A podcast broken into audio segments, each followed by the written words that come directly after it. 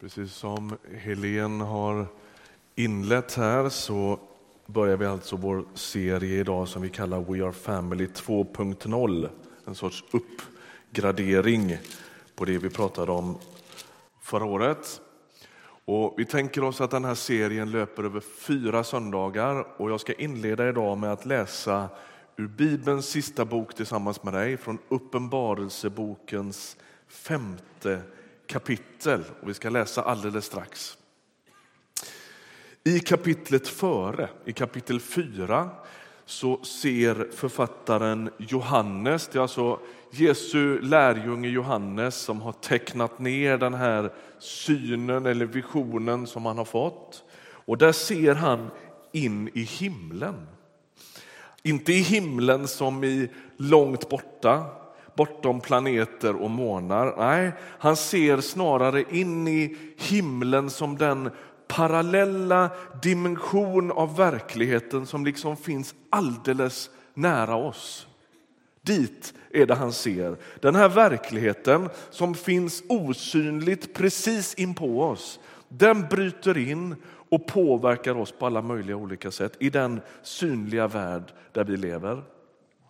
Där ser Johannes en tron. Han ser maktens absoluta centrum där allting utgår ifrån. Den ser han. Det finns alltså ett sorts tillvarons högkvarter, en sambandscentral, en sorts kontrollcentra som påverkar hela tillvaron. Den tronen ser Johannes. Och så säger han i kapitel 4 att det sitter någon på den tronen. Och det där är viktigt. Maktens centrum, tillvarons sambandscentral är inte obemannad. Det sitter någon där. Alltså, livet är inte en slump. Det finns orsakssamband i tillvaron. Eh, men allt är inte orsak och verkan byggt på mänskliga ansträngningar eller lyckliga och olyckliga omständigheter. Det sitter någon på tronen. Alltså, någon har koll på tillvaron. Det är ett av Johannes viktigaste budskap. Livet blir inte bara som det blir, utan någon har koll. Och så landar han i kapitel 4 med att säga att det är Gud som sitter på tronen. Så är det.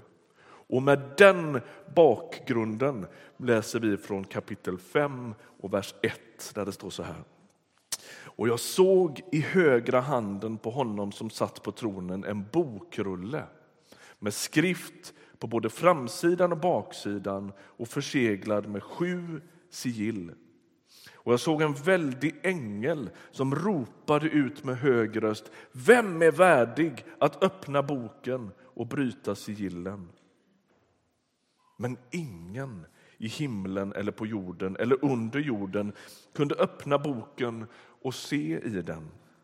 Och jag grät häftigt över att det, var, att det inte fanns någon som var värdig att öppna boken och se i den. Men en av de äldste sa till mig, gråt inte.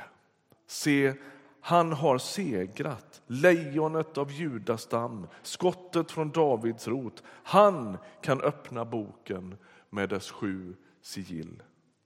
Och jag såg att mitt för tronen och de fyra varelserna och mitt för de äldste stod ett lamm. Och det såg ut att ha blivit slaktat.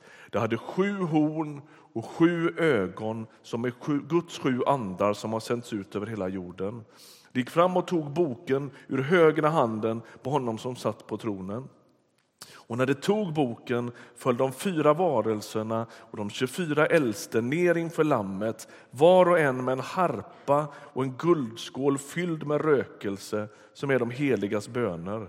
Och de sjöng en ny sång. Du är värdig att ta boken och bryta dess sigill.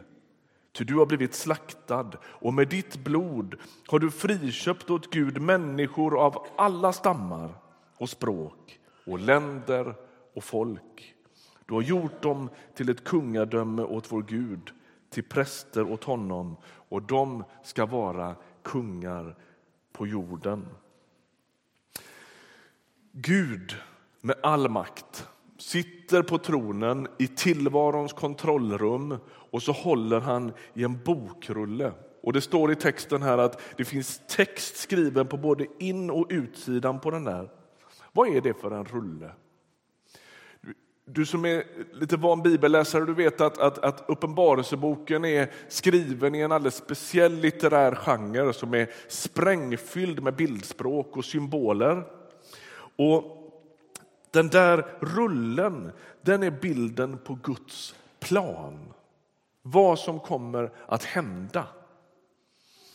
Inte bara att man kan läsa vad som ska hända utan att man har makt över vad som ska hända. Alltså att man har koll på det, men också makt att påverka det. Det är vad som finns i den här rullen. Här finns planen för Guds rike, hur Gud ska rädda världen, upprätta skapelsen, hur han ska komma med rättvisa och frid. I rullen finns hela meningen med hela historien. Där finns världens eh, slut. Där finns dom. Där finns både den stora och vår personliga historia. Där finns inte bara kunskap om framtiden som sagt, utan också förmågan och makten att skapa framtiden och påverka historien. Den som kan öppna den där rullen, det är bildspråket på den som har full koll och all makt. Och ängeln frågar vem är värdig att öppna historien, planen, framtiden. Vem ska öppna upp Guds räddningsplan och dessutom förverkliga den i historien? Vem ska göra det? Och svaret är de hittar ingen. Och Johannes han blir helt förtvivlad när han inser att ingen kan det. Alltså, med lite nutida referenser skulle vi kunna säga att det är ganska klart att galningar som eh, al-Assad och Kim Il-Jung eller Un Kung King eller vad han heter inte kan det. va? Eh, men inte heller Gandhi eller Martin Luther King eller Moder Teresa. Ingen i världshistorien är värdig att göra det. Och jag tänker att det är ganska ödmjukande för människan att läsa det där. Vi tror att vi är, står vid rodret i hela världen och hela våra liv och hela tillvaron.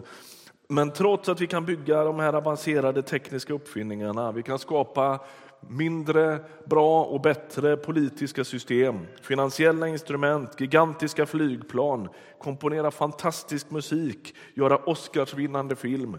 Men ingen av oss är värdig att öppna den där. Och ängeln söker hela universum. Och så hittar han ingen som har den moraliska renheten, visheten, makten eller kraften att bryta upp de där sigillen och rulla ut den där bokrullen. Är ni med på bildspråket? Det handlar alltså inte om en bok. Det handlar om vem har förtroendet och karaktären och renheten och makten att bära historiens öde i sina händer. Det är det det handlar om. Och han gråter. Ingen. Och så kommer vers 5. Plötsligt finns det hopp. Ett lejon har vad som krävs.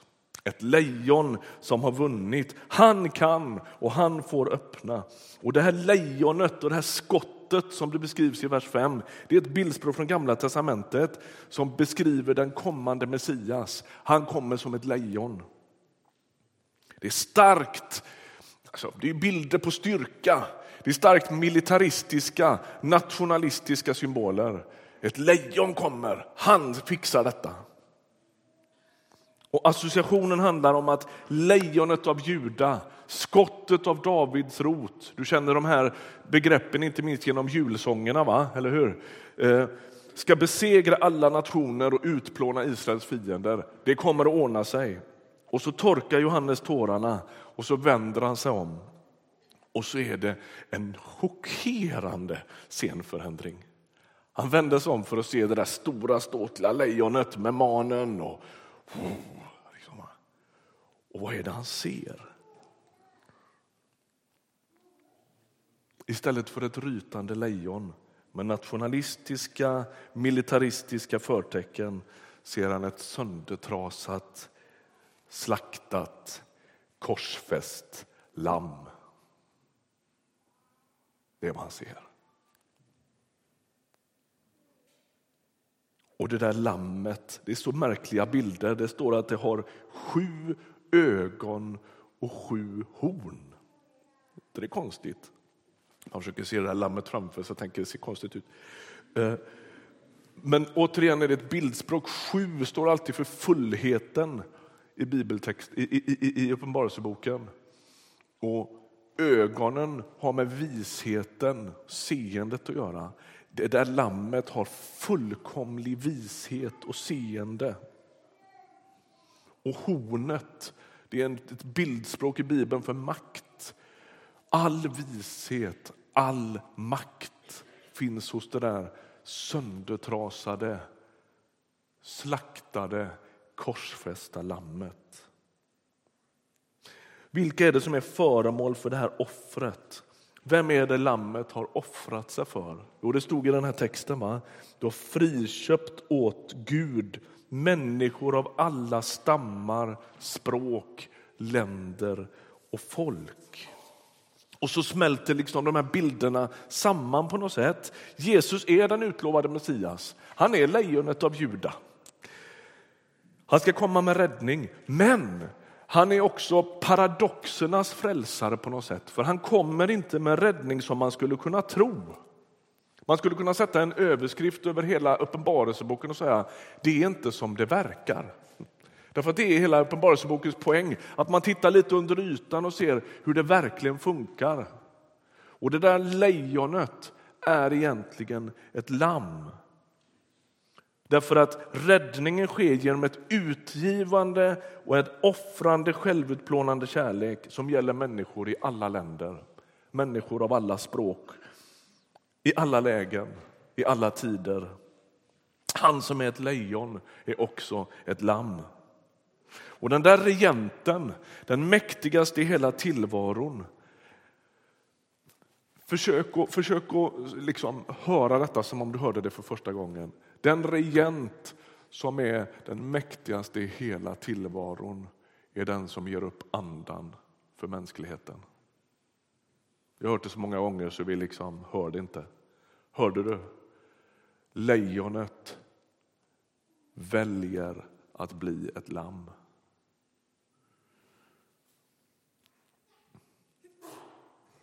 Och de förväntningar på Jesus som nationalisten som ska rädda den politiska och militära staten, de förväntningarna kommer ständigt på skam. Därför att hans dröm är större.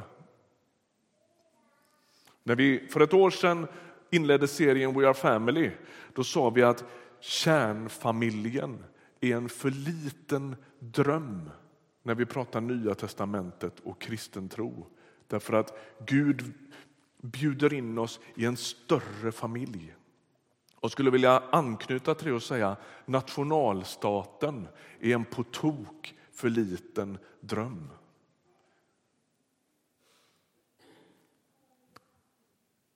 Han spränger våra gränser och säger mitt rike det är ett rike för alla folk, alla länder, alla språk, alla stammar. Det bryter med alla de där begränsningarna och in liksom, follorna. Låt oss stanna upp en liten kort stund. Vem är det som skriver den här texten? Vem är det som tar emot det här budskapet? Jo, det är aposteln Johannes, en av Jesu tolv lärjungar. När han gör det så sitter han och skriver från ett stenbrott på ön Patmos i Medelhavet. Han är där som strafffånge. Han arbetar i ett straffläger och är fängslad för majestätsbrott. Det innebär att han har vägrat att böja sig för kejsarens avgudabild. Han lever i en tid när kejsaren kräver tillbedjan tillsammans med massvis med andra avgudabilder. Men när kejsaren börjar kräva tillbedjan då händer det någonting.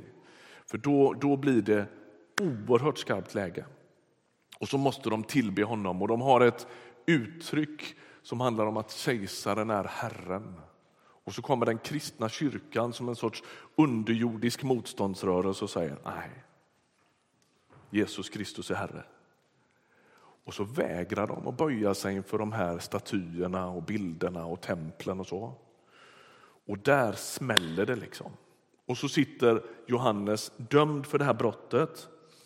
Vi vet att han är den enda av de tolv lärjungarna som säkert är med vid Jesu korsfästelse. Han står där då och det han är med om då är brutalt.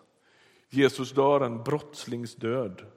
Och de som är där, vi kan ju i efterhand måla snygga tavlor och liksom posters och grejer och skriva fina sånger och så, men när detta händer så är det ju samhällets, det här sker ju i samhällets marginal. Det står i en bibeltext att Jesus korsfästs utanför stadsmuren. Alltså, hela han är utanför. Det är ett gäng outcasts, en sorts eh, missförstådda, dömda brottslingar som samlas där ute. Det är inget vackert med det. De rör sig på samhällets bakgård och Jesus dör under förödmjukande och skamliga former. Och Johannes, aposteln, han står jämte och så är det som att han tar in hela den här scenen när Jesus dör. Där han förlåter sina förövare, när han ber för världen, när han lämnar sin ande i Faderns händer. Och kanske, kanske är det därför just Johannes kallar sig den lärjunge som Jesus älskade. Han är för evigt bländad av det han har varit med om. Tänk dig förödmjukelsen vid Golgata kulle. Tänk dig ensamheten, utsattheten som en man någonstans mellan 80 och 90 år gammal känner i det där stenbrottet ute på Patmos i Medelhavet. Han sitter i straffarbetesläger när han borde sitta på ett servicehem. Han är förvisad från all civilisation och all redbarhet. Och jag tänker den lilla förföljda kyrkan som följer en korsfäst Gud. Det de får höra genom den här texten det är inget verk, det verkar inte så nu, ingenting tyder på det. Allt tyder på att kejsaren har koll och att han har makt och att han vinner. Men ni ska segra. Och ni kommer att vara ett folk, ett nytt folk som innehåller människor från alla stammar, folk, språk, släkter. Det är något nytt som händer. Den himmelska visionen handlar om det där lammet och den handlar om ett nytt folk. Lammet Jesus har köpt åt sig en ny mänsklighet. När aposteln Johannes inleder sitt evangelium, Johannesevangeliet, så finns ju en av världshistoriens mest fantastiska texter, nämligen det man kallar för Johannesprologen. Ordet blev kött. Ni vet den texten va? I begynnelsen var ordet. Och så börjar Johannes sin text på samma sätt, eller liknande, hur skapelseberättelsen inleds i Första Mosebok 1. Varför gör han det?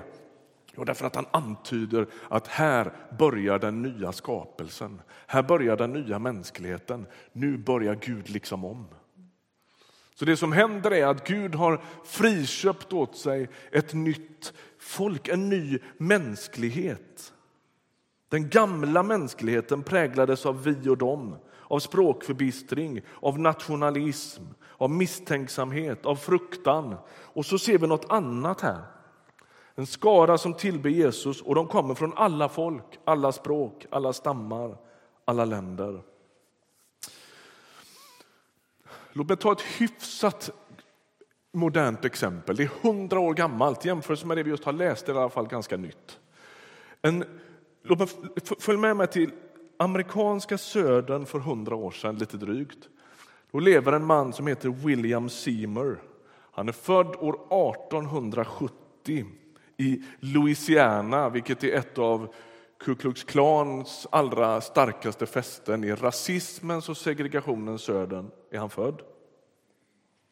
USA präglas av segregering, rasism, våldsamheter. Det är omöjligt för William Seymour att gå i skolan och få en formell utbildning. Han får inte komma dit helt enkelt. Han läser en del och förkovrar sig på egen hand. Så småningom hamnar William Seymour på en bibelskola. Och när han går på den där bibelskolan så är också den segregerad.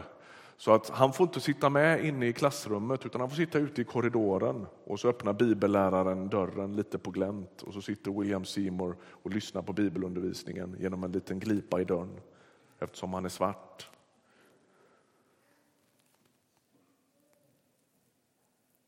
Seymour börjar så småningom, han flyttar till Los Angeles och så börjar han ha möten kristna möten, han är predikant och då har han så småningom, efter många turer, de där mötena i ett kapell på en gata som heter Azusa Street. Och så predikar han om att människor kan uppleva Guds kraft, Guds nådegåvor, att de kan få tungotalet. Men framför allt predikar han om Guds kärlek.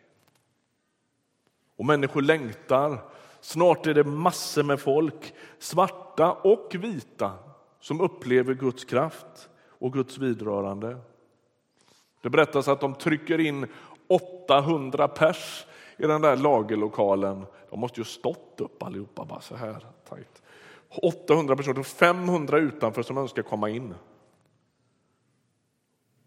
Och människor vidrörs av Guds kraft på ett oerhört påtagligt sätt. En av de människor som finns med i ledarskapet för det här, den här eh, kyrkan och den här väckelsen, han heter Frank Bartelman och är journalist. Han skriver The color line was washed away in the blood, säger han. Så, rasåtskillnaden, färgfrågan tvättades bort i Jesu blod på Azusa Street. Så småningom är det någon som beskriver det som händer här som det här är ett bidrag från gettot till världen. Jag tycker det är så tjusigt.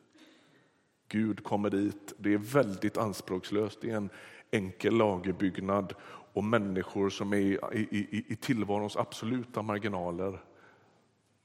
Och William Seymour han predikar så det sprakar i den här lagerlokalen och Gud är där. Och Seymour han säger så här, massor med människor har kommit. Han skriver en liten artikel, de startar en egen tidning. Massor av människor har kommit. Gud gör ingen skillnad på nationaliteter. Här är etiopier, kineser, indier, mexikanare och andra nationaliteter och vi tillber tillsammans, säger han. Han är så lycklig för det. En del vita ledare dyker upp på Azusa Street och omvänder sig från sin rasism. De böjer sina knän i kapellet där och, och, och ber Gud förlåta dem för att de har varit så rasistiska. Och William Seymour betonar att det viktigaste tecknet på att Gud har verkat och att anden har vidrört dem, det är kärleken mellan människor. Han, han poängterar gång efter gång efter gång det tydligaste tecknet på att Gud har vidrört människor med sin kraft. Det är att man börjar älska människor som man förut inte älskade. Det här är startskottet för pingstväckelsen i modern tid. Och Det som händer på Azusa Street det, det, det är nästan svårt att överblicka det. Pingstväckelsen är än idag en av världens alla kategorier snabbast växande rörelse i många delar av världen. En dag dyker William Seymours gamla bibellärare upp för att hjälpa till att predika. Han ni vet som hade ställt dörren på glänt. Och William Seymour han har tänkt hela tiden Pastor Parham han har bara liksom tagit seden dit han kommer och det var därför han jobbade med det där segregationsköret. Han kommer att se vad Gud gör när han kommer hit. Men pastor Parham han blir så provocerad av att svarta och vita ber tillsammans, att de lägger händerna på varandra, att de inte sitter åtskilda. Så han går fram och härjar och skäller och lever och säger Gud är illamående över det som händer här. Och Det blir en så skarp splittring mellan William Seymour och hans gamla bibellärare att pastor Parham tar flera hundra personer med sig och startar en segregerad pingstförsamling i samma kvarter. Och den här svarte, enkle predikanten med hjärtat fullt av Guds kärlek, Han blir så småningom allt mer marginaliserad.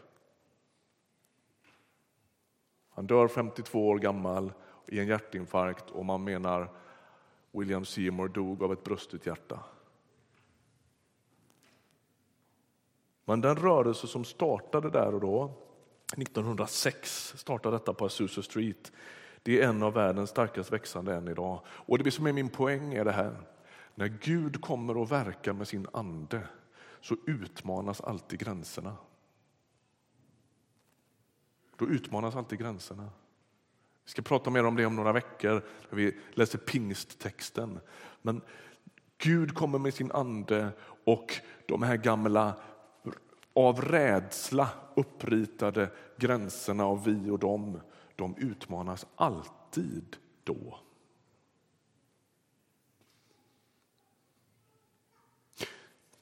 Man skulle kunna säga så här, det som händer på Azusa Street och det som pastor Seymour är med och, och får vara en kanal för, det är ju att den där himmelska visionen som vi läste om här plötsligt landar i en enkel lagerbyggnad på en bakgata i Los Angeles. Eller hur? Känner ni igen? Det är samma, det är samma bild, samma beskrivning. Gud tillbes av människor från alla folk, språk, stammar, tillhörigheter. Och därför är min poäng den här. När vi ber Vår Fader, ni vet bönen, så ber vi Låt din vilja ske på jorden så som i himlen. Eller hur? Vad är det vi ber då? Vi ber att just precis den här kopplingen ska ske. Att Guds framtidsvision som han har smittat världen med, att den ska bli verklighet redan nu. Att allt det som himlen rymmer, det ska vi få se här och nu. I himlen finns det ingen som är sjuk, därför ber vi för sjuka. I himlen finns det inga splittrade relationer, därför verkar vi för försoning och upprättelse. Eller hur? Men i himlen finns heller ingen eh, åtskillnad mellan människor. Därför verkar vi för att detsamma ska hända här och nu. När du ber, låt din vilja ske på jorden så som i himlen, då ber vi att allt det här vi läste i den här texten ska hända nu. Och vad är en församling? Jo, det är en sorts fyrbåk som berättar just precis det.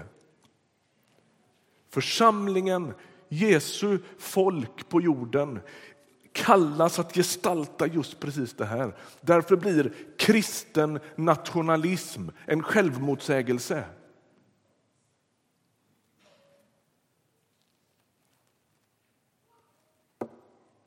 Hur är det sagt? Man kan, inte, man, man kan inte läsa Bibeln och ge sig åt Sverige som den stora drömmen. Jag vill leva, jag vill dö i Jesus Kristus. Det är grejen. Det är grejen. Och och, och, Gud utmanar oss på det här, därför att vi har alla en massa grejer som kommer flytande i våra liv av fördomar och rädslor och vi och dem. Och jag är bärare av det precis som alla andra. Och det, det må vara hänt, bara vi är ärliga med det och bara vi har en sorts bön i våra liv att vi ska komma till rätta med det. Vi ska slita med det. Vi ska fira gudstjänst tillsammans.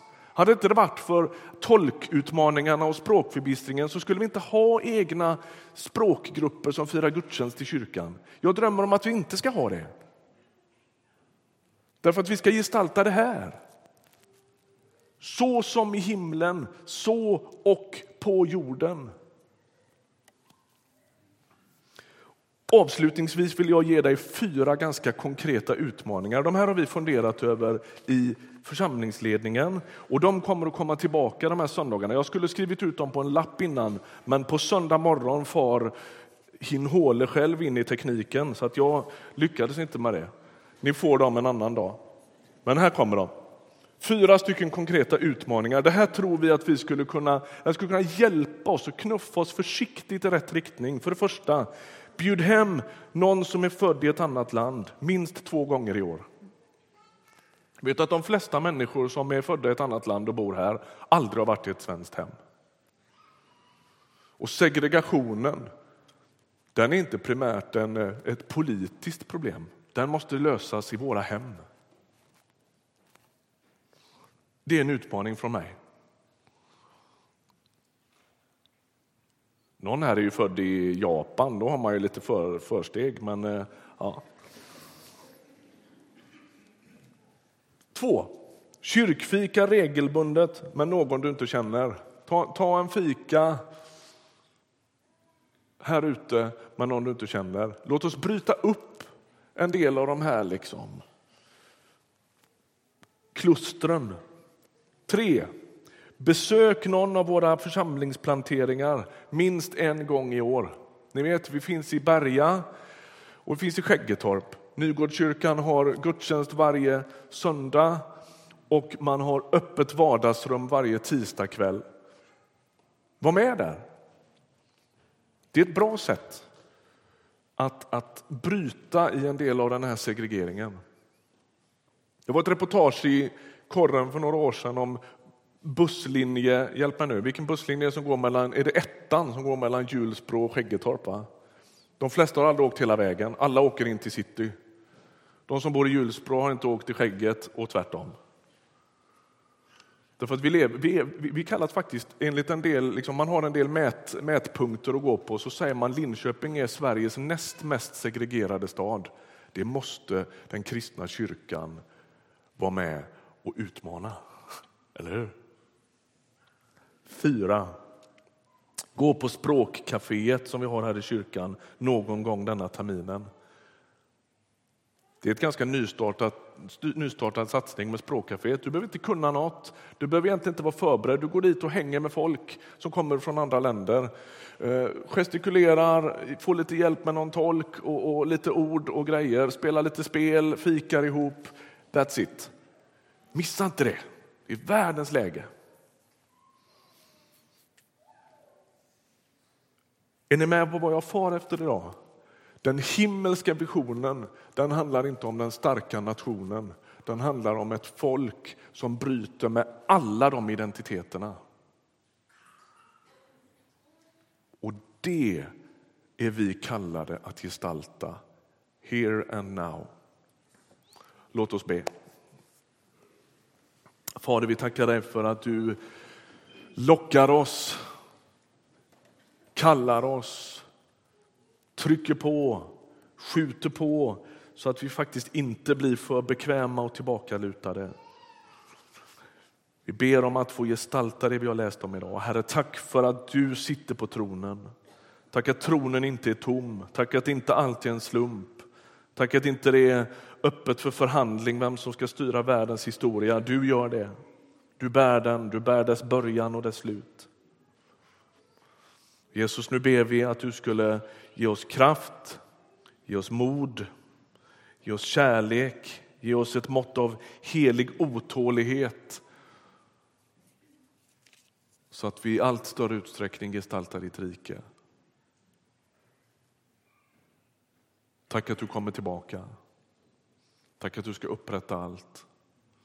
Tack att en dag finns inga misstänksamheter, inga rädslor, inget hat,